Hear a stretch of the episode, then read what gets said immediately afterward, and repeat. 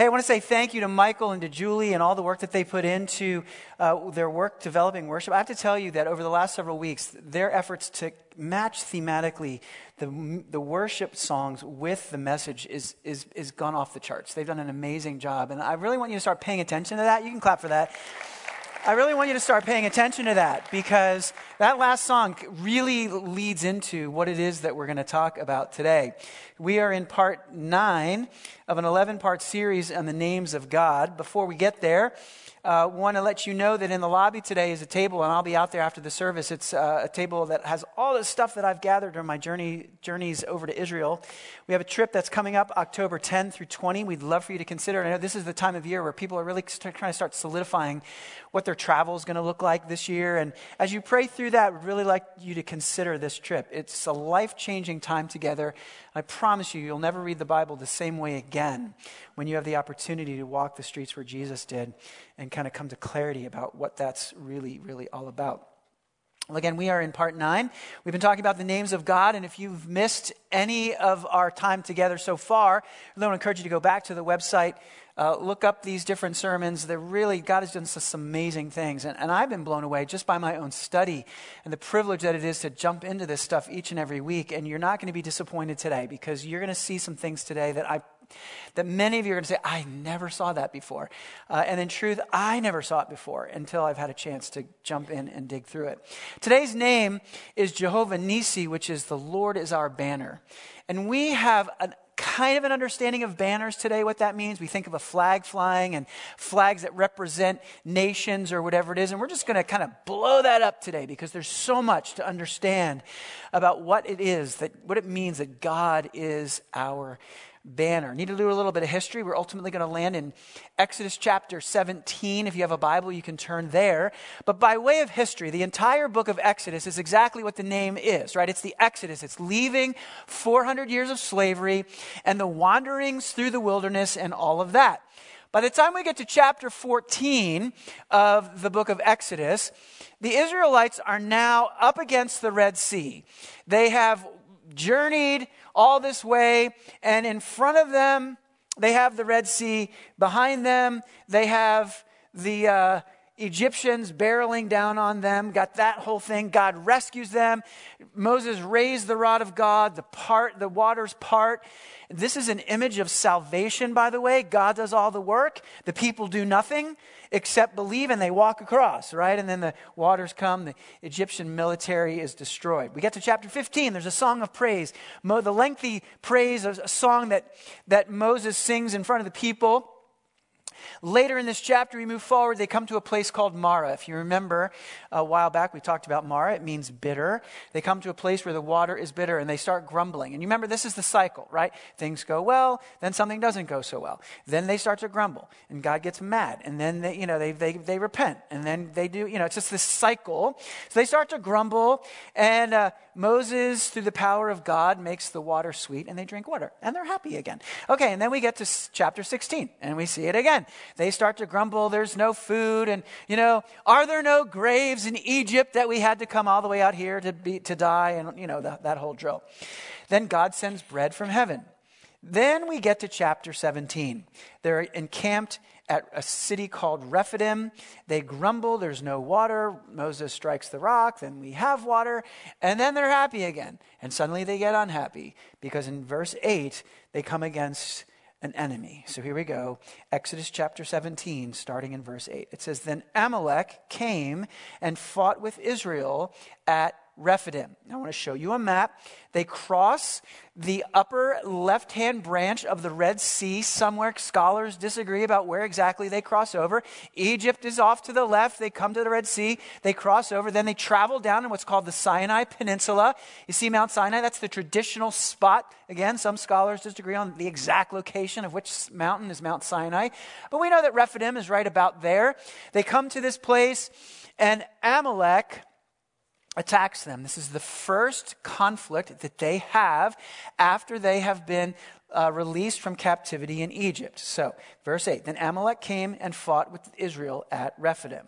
So Moses said to Joshua, Choose for us men and go out and fight with Amalek. Tomorrow I will stand on the top of the hill with the staff of God in my hand. So Joshua did as Moses told him and fought with Amalek. While Moses, Aaron, and Hur went up onto the top of the mountain. Whenever, uh, whenever Moses held up his hand, Israel prevailed. And whenever he lowered his hand, Amalek prevailed. But Moses' hands grew weary. So they took a stone and put it under him, and he sat on it, while Aaron and Hur held up his hands, one on one side and the other on the other side. So his hands were steady until the going down of the sun. And Joshua overwhelmed Amalek and his people with the sword. Then the Lord said to Moses, Write this as a memorial in a book and recite it in the ears of Joshua. I'm sorry, the Lord said to Moses, In the ear of Joshua, and I will utterly blot out the memory of Amalek from under heaven. And Moses built an altar, and here it is, and he called the name of it, The Lord is my banner, saying, A hand upon the throne of the Lord, the Lord will have war with Amalek from generation to generation. And we are going to unpack today why this is, why at this particular time he declares the Lord as his banner. Why? Is this the only time in the history and the journey of the Israelites, through all the different conflicts that they had, it's the one and only time where God, where Moses raises up the rod of God and the people are empowered as a result of this is very very important. This isn't random. This isn't haphazard. It's very very purposeful. Why it happens here why moses chooses this name what that means. And then what we're going to do is we're going to pull the thread. We're going to move all the way through the old testament into the new testament and talk about what difference does this make to you and to me today. Father thank you. Thank you for this passage some unusual elements in here that are, are very, very important as we come to understand our own faith journey all these thousands of years later. Be with us now as we study your word. We pray in your name. Amen. We're going to talk about three things through this passage three significances, if you will the significance of Amalek, verse 8, the significance of the fight, verses 9 and 10, the significance of the banner, verses 11 through 16, and then we're going to move forward in different section of the Old Testament into the New Testament and then answer our most important question. So, the significance of Amalek, Exodus 17, verse 8, then Amalek came and fought with Israel at Rephidim. It's very, very important for us to understand who Amalek is and what this means in the journey. In Genesis chapter 36, we understand, we come to know that Amalek is Esau's grandson. So we have Jacob and Esau. Esau's the older brother, yet the younger brother gets the blessing. He becomes the spiritual line of the people of God. Esau rejects his spiritual journey. He rejects God. He rejects his birthright and everything that comes with it. Amalek represents the flesh. I'm sorry, Esau represents the flesh. Jacob represents the spiritual line that's carried on down through his grandson Amalek. In J- Numbers 24 20, we see that Amalek was the first to oppose the people of Israel. In Deuteronomy 15, uh, 25, we recognize that Amalek did not fear God, just like his grandfather Esau did not fear God and despised his spiritual birthright. We fast forward. In Numbers 14, 40 years later, spies go into the land. Remember, they come to the brink of the Holy Land. They send in spies. The spies come back. What do eight out of the ten say? They say, We can't do this. We can't do this. They're so big. They're so big. God says, Do it. They say, We're not going to do it. God says, Okay, none of you will enter the land. You will all die off. Okay, okay, we'll do it. Don't do it. I'm not with you. Too late. What do they do? They do it. They go in. What happens? They get crushed. By who? The Amalekites. The Amalekites, they show up again. Then we journey through the Judges, a 400 year time period. We get to the, the season of the, the period of the kings in 1 Samuel. Uh, we see 1 Samuel 15. Saul is commanded by uh, Samuel in the power of the Holy Spirit to do what? To kill, to annihilate the Amalekites. Saul comes back. Remember the story? He says, I've done it as has been commanded, except for the king. I saved the king, King Agag. And then Samuel looks at Saul and he says, Well, what is this bleating of sheep I hear in my ears? If you followed my commands, because you were supposed to wipe out everything. And he said, Well, I saved the best for our sacrifices. To obey is better than sacrifice. 2 Samuel 1. Saul receives a mortal wound at the battle against the Philistines on Mount Gilboa. And who claims to run Saul through when he says, Don't let me, don't let me die at the hands of the Philistines, they'll make sport of me, but a young Amalekite passerby.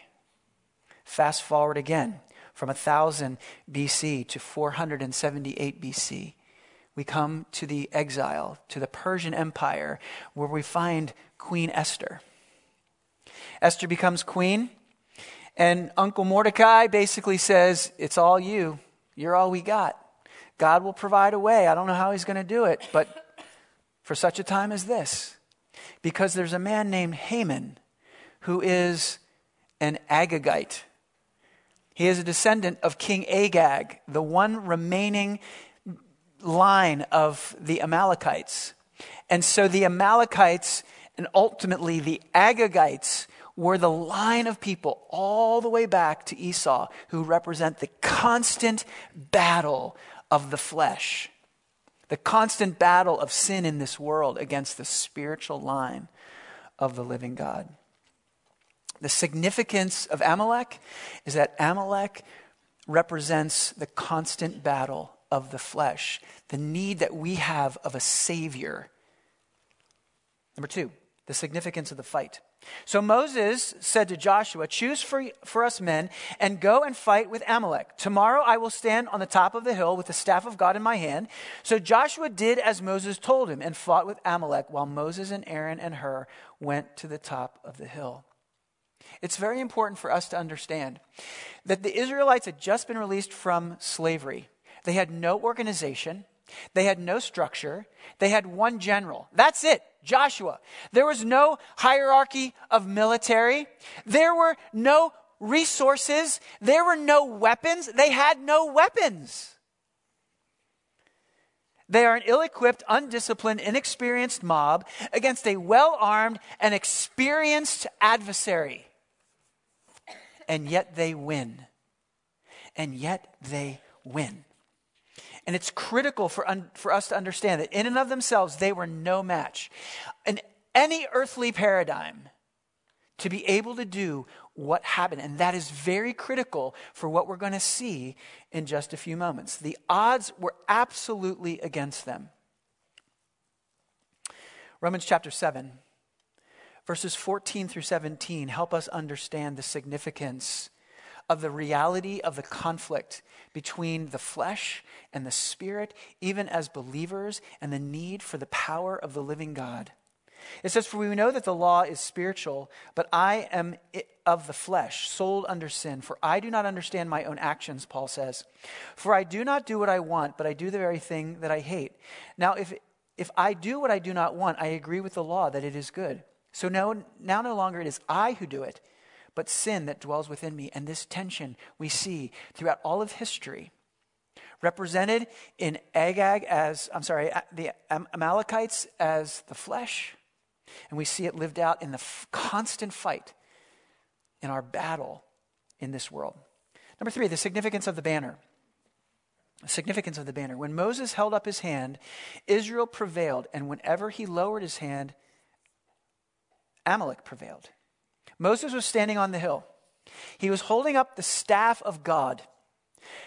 We picture it sort of with both hands. Why? Because he needed Hur on one side and Aaron on the other side to help hold him up as he started to get tired. And every time he held his hands up, the Israelites would prevail for no earthly reason. It was God who was doing it. And when he started to drop his hands, they Amalek would prevail. The power of God evidenced in the battle. Now, banners today, we understand them in some measure. We understand what a flag represents. We understand that when we raise a flag, that's the nation in, in which we live. We understand that when a nation conquers another nation, that the conquered nation's flag goes down and the conquering nation's flag goes up. And for us, that's kind of the limit of what we understand when it comes to flags, banners, this sort of thing. But in ancient times, they didn't have the communication tools that we have today. When they went into battle, the banner, the ensign, the sign, if you will, was raised as the rallying point, as the focus. This is who we are. This is where we're going. Follow me as we launch into battle together. The International Standard Bible Encyclopedia says a banner was an ensign or a standard carried at the head of a military band or body to indicate the line of march or the rallying point. When they came to the Red Sea, Moses raised the rod, the banner. God provided salvation at no effort to the Israelites. That's very important. At the Battle of Rephidim, Moses raised the rod of God, the banner, and the people prevailed, but they were in the fight. And the power of God was evidenced every time the banner of God was raised. Verse 12, but Moses' hands grew weary. So they took a stone and put it under him.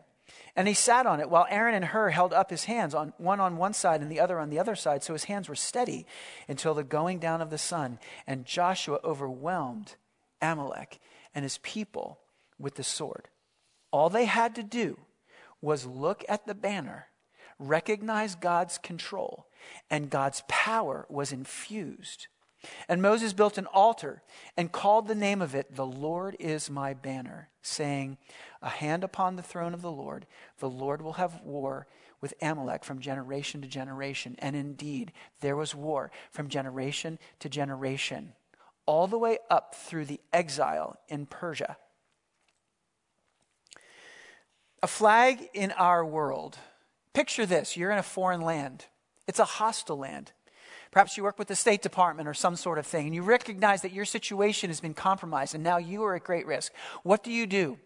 One of your primary thoughts is, I need to get to the American embassy where the American banner is flying, for there I will find three things.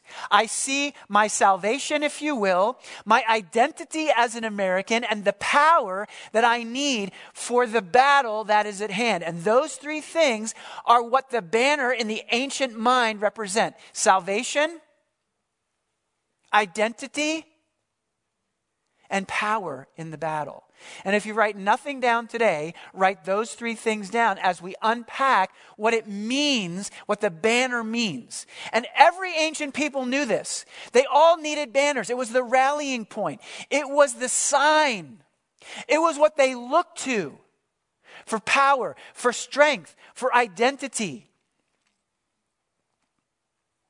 Nathan Stone, in his book Names of God, says the rod was the symbol and pledge of God's presence and power. The significance of Amalek it's a battle with, between the flesh and the spirit. It's the ongoing, constant battle that we all face in this world. The significance of the fight was God's power in the battle. The significance of the banner, it's the rallying point for salvation, for identity, and for that power in the ongoing journey.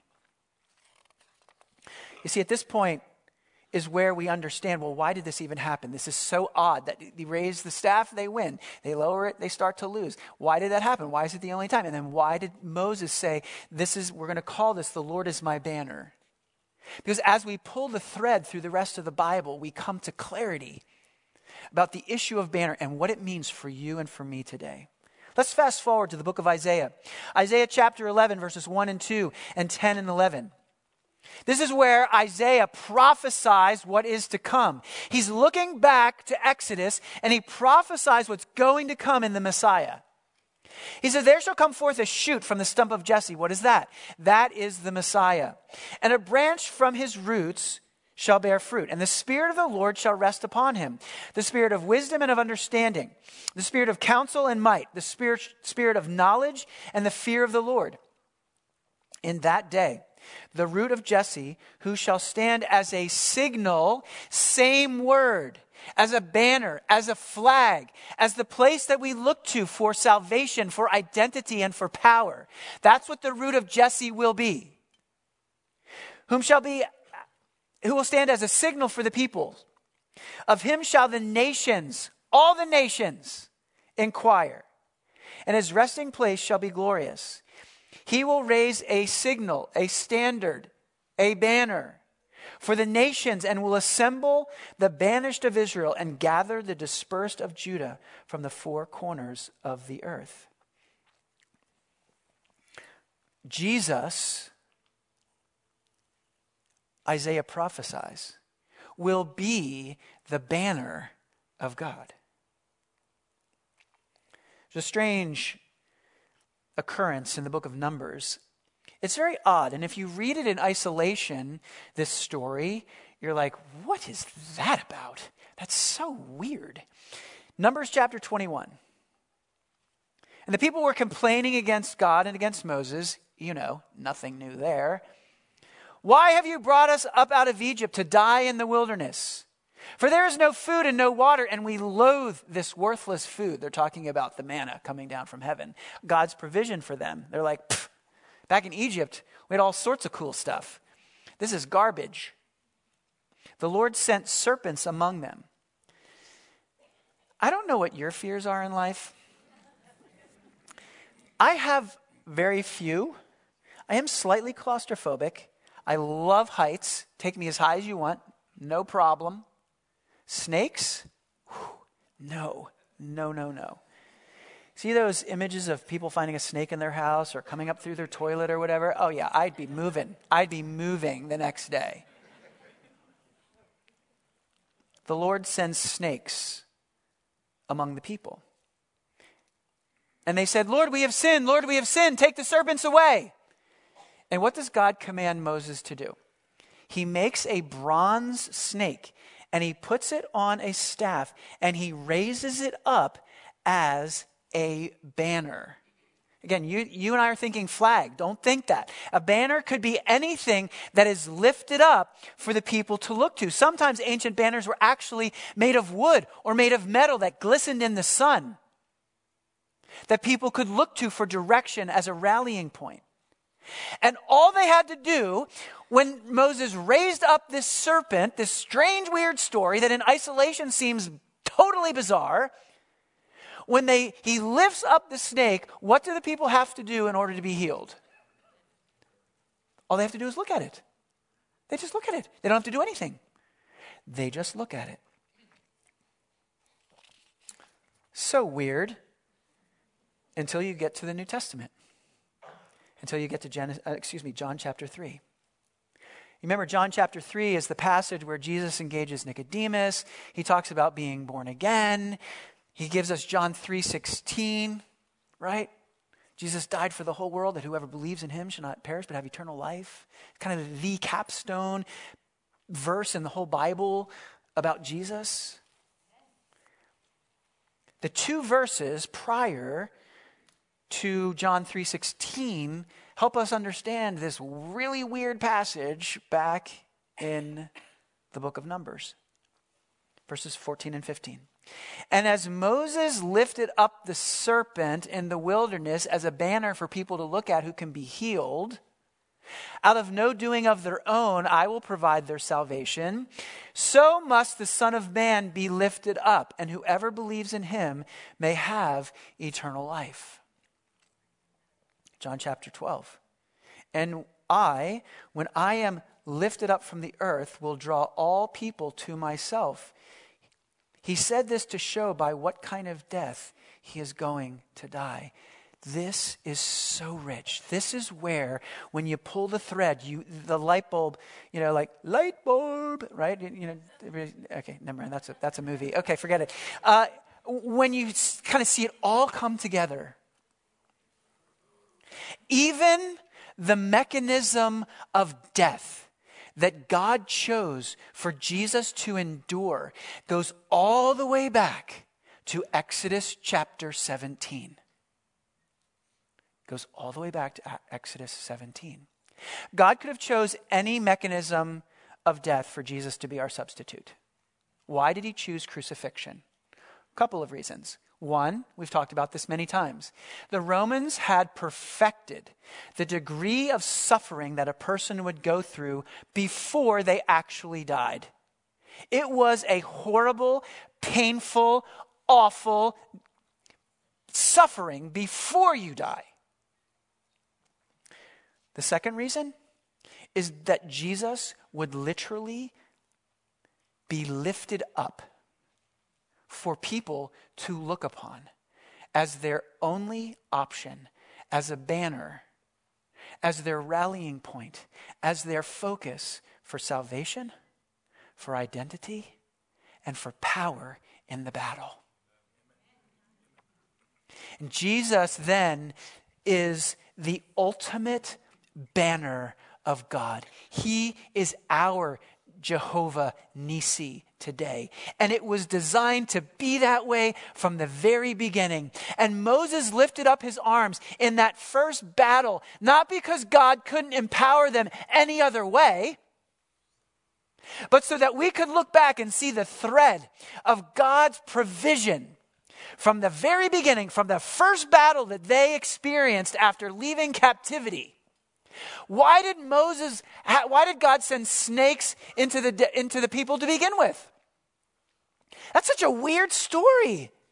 Why would Moses lift up a serpent, a bronze serpent on a stick? So that Jesus could say, I am that. I am that banner. And just as Moses lifted up a snake so the people could look upon that and be healed, so I will be lifted up. The mechanism of death where people look up at this person dying. Designed from eternity past to run a thread through the entire Bible.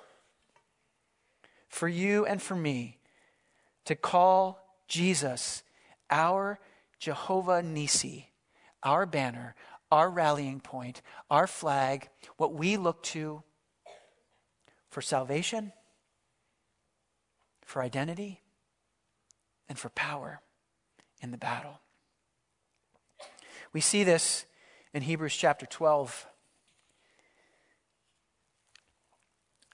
verses 1 and 2, where it says, Let us also lay aside every encumbrance and the sin which so easily entangles us, and let us run with endurance the race that is set before us. Here it is fixing our eyes on Jesus, the author and perfecter of faith, who for the joy set before him endured the cross, despising its shame, and sat down at the right hand of the throne of God. Why did Peter start to sink when he got out of the boat and started walking on the water? Why? Because it took his eyes off of Jesus. He got scared. He got rattled by the, the, the storm around him. And I bet that when any of us get rattled, when any of us are in a battle, and we start to struggle, and we feel like we're sinking, it's because we've taken our eyes off of the banner. We've taken our eyes off of Jesus. And if we're a follower of Christ, we've already accepted him as our salvation. But on a daily basis, I must embrace him as my identity and as my source of power as I live this life. And that was by God's design all the way back to Exodus chapter 17. You understand that the flesh is never reformed, right? And there's no such thing as sinless perfection. There are those sects of Christianity that believe that in, in, in, sinless perfectionism that we get better and better and better and better and better over time. Do you know anybody like that? Like, like really, are, you, are you like that? Be honest. No, we're not. That's no one. And the constant battle with the flesh, Romans 7 style. The very things I hate, I end up doing. The things I want to do, I just don't do. Who will save me from this body of death? Our banner, Jesus Christ, will. Martin Luther put it this way understanding that Jehovah Nissi means that Jesus provides our salvation. He said, I more fear what is within me than what comes from without. I agree with Martin Luther on that one. It's not the attack from without that is the problem. It's the erosion from within when we forget that Jesus is our banner of salvation. Is Jesus your banner of salvation today? There are three groups of people I think that are in this room people who have embraced Jesus as their banner, as their salvation, who are living that out. And there are people who are with us today, either here or online, who have not accepted Jesus as their banner. Their eyes are not fixed on him. They are not focused on him for salvation. And that may be you today. And if it is, we're going to give you an opportunity to embrace Jesus as your banner, as the one you look to for your salvation. There's a third group of people I believe that are here today. People who perhaps grew up in a Christian home. People who perhaps at one point in time prayed a prayer. And you understand that prayers don't save us, but belief saves us? Actually, believing what I pray is what saves me, not saying words. Who maybe grew up in a home where they prayed that prayer, but Jesus today is not functioning as their banner and therefore is not their salvation. Who have not really walked the walk, maybe paid lip service, and I understand how hard that is. We've raised our kids in a, in a Christian home, and we've had multiple conversations with our kids about how, how hard it is for them to own their own faith. I don't want to just do what you do, Dad, because you're the pastor and this is what you and mom have chosen. I need to own this for myself. And have I done that? Uh, and we have these conversations. Every one of us needs to own that personally.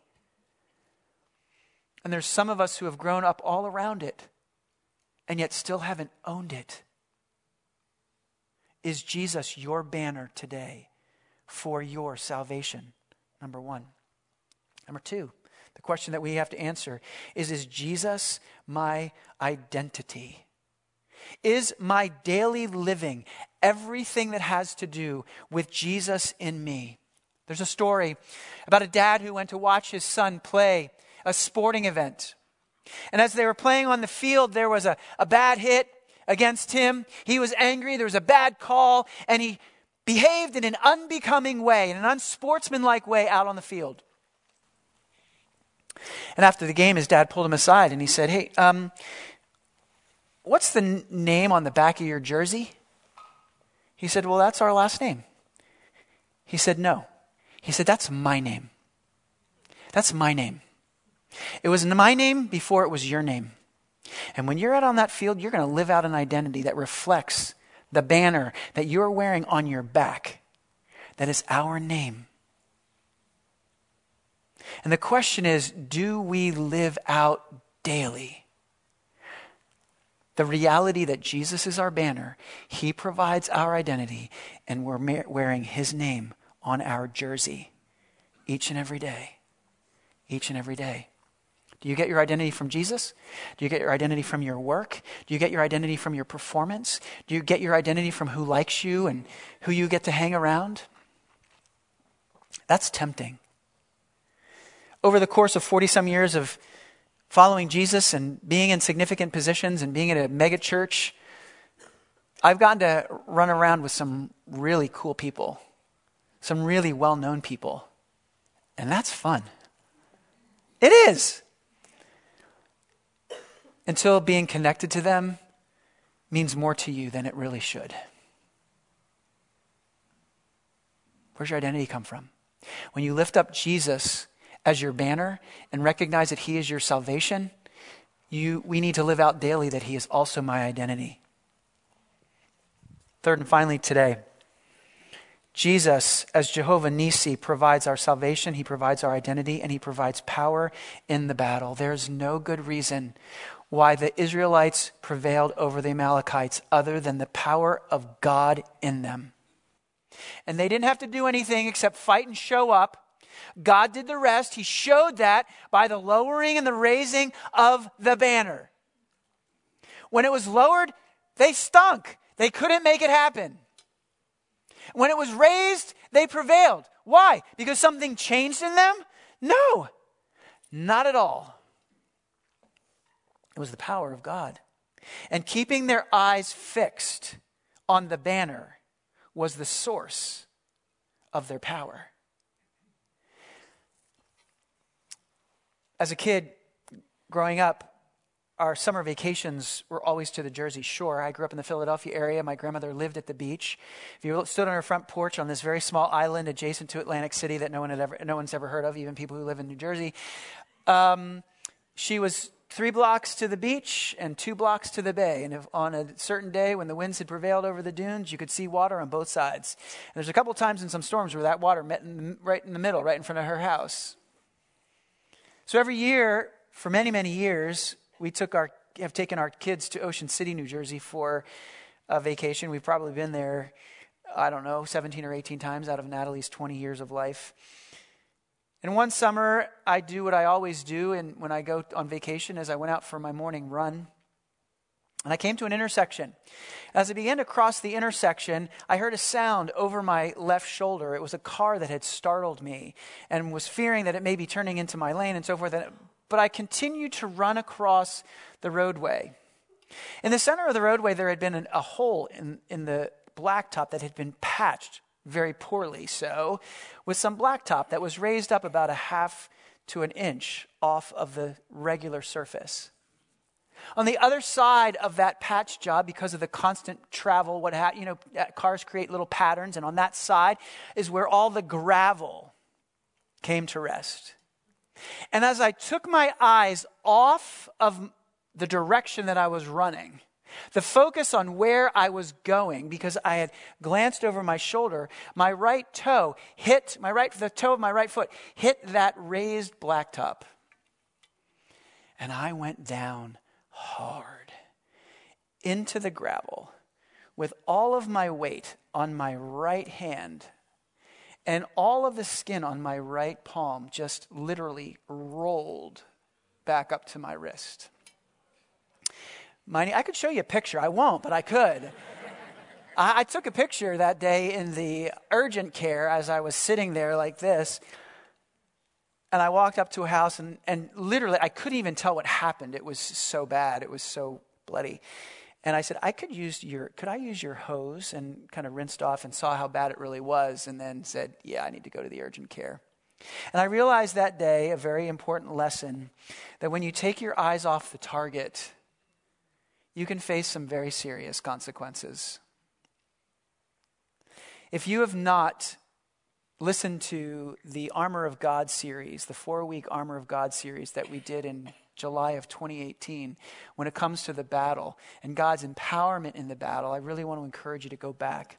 Because God's tools that He uses through us we put on the belt of truth, but it's His power that applies the truth to our lives. We put on the breastplate of righteousness, but it's His righteousness that works through us. We put on the, sh- the, the shoes of the gospel of faith, right? And he, yet he works through that stability of that. It, it, we have to pick up the shield of faith, but he empowers our faith to extinguish the darts of the enemy. We put on the helmet of salvation to keep our head in the game, if you will. And it's yet Him who works through the reality of our salvation. We pick up the sword of the Spirit, and, but it is Him who works through the sword of the Spirit, through His Word, applied to each and every battle situation that empowers us along the way. Is Jesus Christ your banner today? Is Jesus Christ the one that is lifted up, that is providing salvation and identity and power for your daily living? Are you a follower of Jesus Christ, but on a daily basis you are not resting in that salvation and identity and power? Do you need to declare Jesus as your banner today, as your rallying point, as your focus for everything? Did you grow up in the church? You were around this talk all the time, but you're not experiencing the joy of his salvation or the reflection of his identity or the, the power that he can provide in your daily battle. And you, you need to do business with God today, or you're here as a person who says, Yeah, I don't have any of that. I, I know I'm not a believer in Jesus. And you recognize the need that you have to commit your life to Jesus today and declare him and lift him up literally happened 2,000 years ago at the cross spiritually can happen for you today as we bow our heads and pray right now. Father, thank you. Thank you for your word. Thank you for the passage in Exodus 17 and understanding why Moses once and only once raised up the rod of God as a banner in that very first battle. Why it is that Moses raised up a snake in the wilderness, that crazy, weird story to illustrate for generations to come the ultimate fruition in that and Jesus being lifted up. And thank you that Jesus was lifted up on a cross as a very physical, tangible representation of what it means to lift him up in our hearts and in our minds spiritually to embrace him. Father, thank you. I pray, Father, for any here today who have never seriously embraced Jesus Christ. Lord, I ask you to help them to recognize and acknowledge to you that they are a sinner in need of a Savior. Father, that they are desperate to gain salvation, desperate to have a new identity in you, giving up all the other things that they use to build up their identity. And Father, that only in all of that can they have power, your power, to live successfully in the battle in this life, Lord God. God, thank you for what it is that you've done and what it is that you will do if we would only lift you up, Lord Jesus, as our banner. We love you, Lord. We pray in your great name. Amen.